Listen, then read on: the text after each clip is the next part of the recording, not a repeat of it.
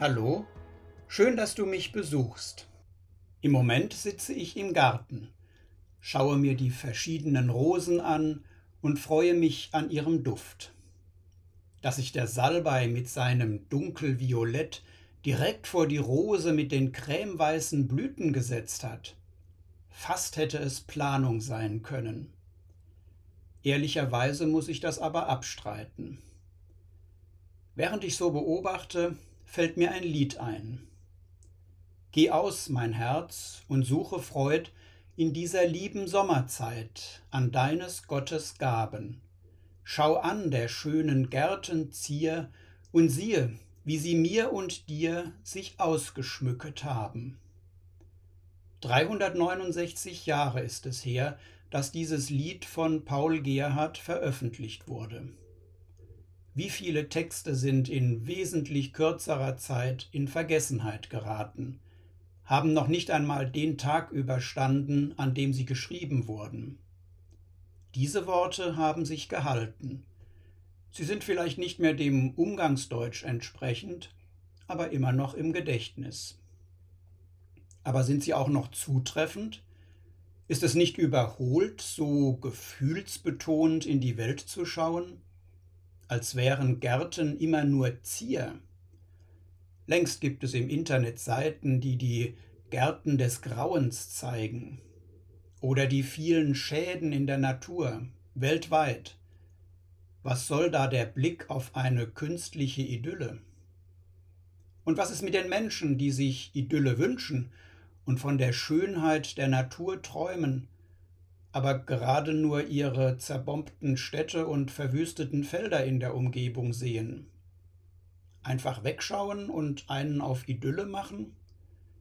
Ist es nicht zutiefst zynisch, da von Gartenzieher zu reden?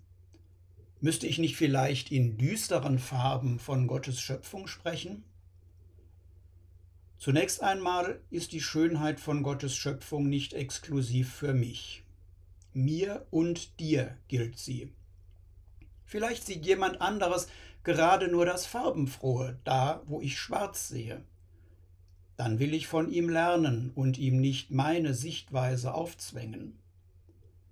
Es steht mir auch nicht zu, Gottes Schöpfung klein zu reden, sie ihm, dem genialen Entwerfer und Vollender, madig zu machen. Natürlich ist alles gut und schön, was er sich ausgedacht hat. Auch das, was Menschen zerstört haben, ist im Kern schön. Denn Gott wollte es gut und schön machen. Er schloss seine Schöpfungstage erst ab, als er sah, dass alles gut war.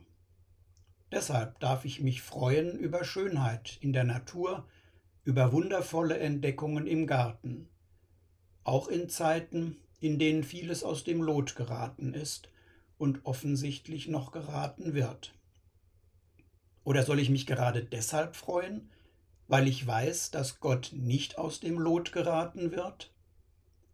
Ich will mich freuen, auch wenn es mir Kummer bereitet, dass es Menschen gibt, denen der Blick auf die Schönheit der kleinen und großen Dinge in Gottes Schöpfung fehlt.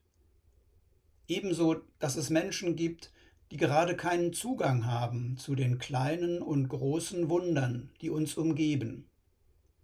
Besonders für diese Menschen will ich beten, dass Gott seine wunderbare Schöpfung für sie neu bereitstellt, dass er ihre Wunden heilt und ihnen Momente des Neuentdeckens der schönen Seiten der Welt schenkt.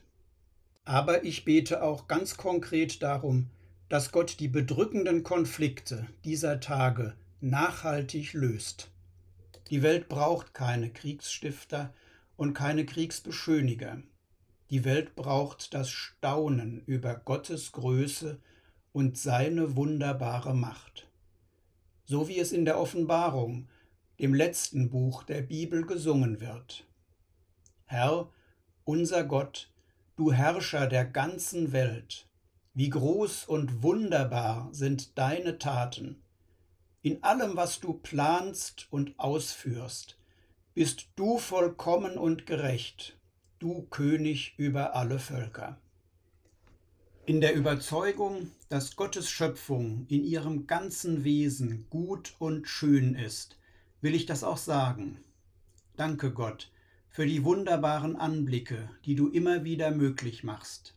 Ja, du hast es verdient, für diese Wunder gelobt zu werden. Ich wünsche mir, dass ich damit nicht allein bleibe, dass ich Menschen anstecke, die bislang gleichgültig auf die Schöpfung geschaut haben oder sie nur als Konsumfeld gesehen haben. Ich wünsche mir ebenso, dass Menschen wieder Gelegenheit bekommen, sich an der Schöpfung zu freuen, wenn es ihnen gerade genommen wurde, durch welche Katastrophen auch immer.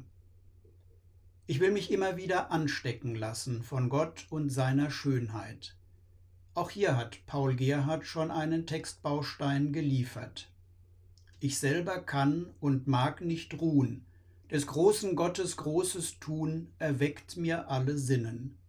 Ich singe mit, wenn alles singt, und lasse, was dem Höchsten klingt, aus meinem Herzen rinnen. Das hat sich in 369 Jahren nicht geändert, und das gibt Hoffnung für heute und morgen. Tschüss und eine gesegnete Woche für dich.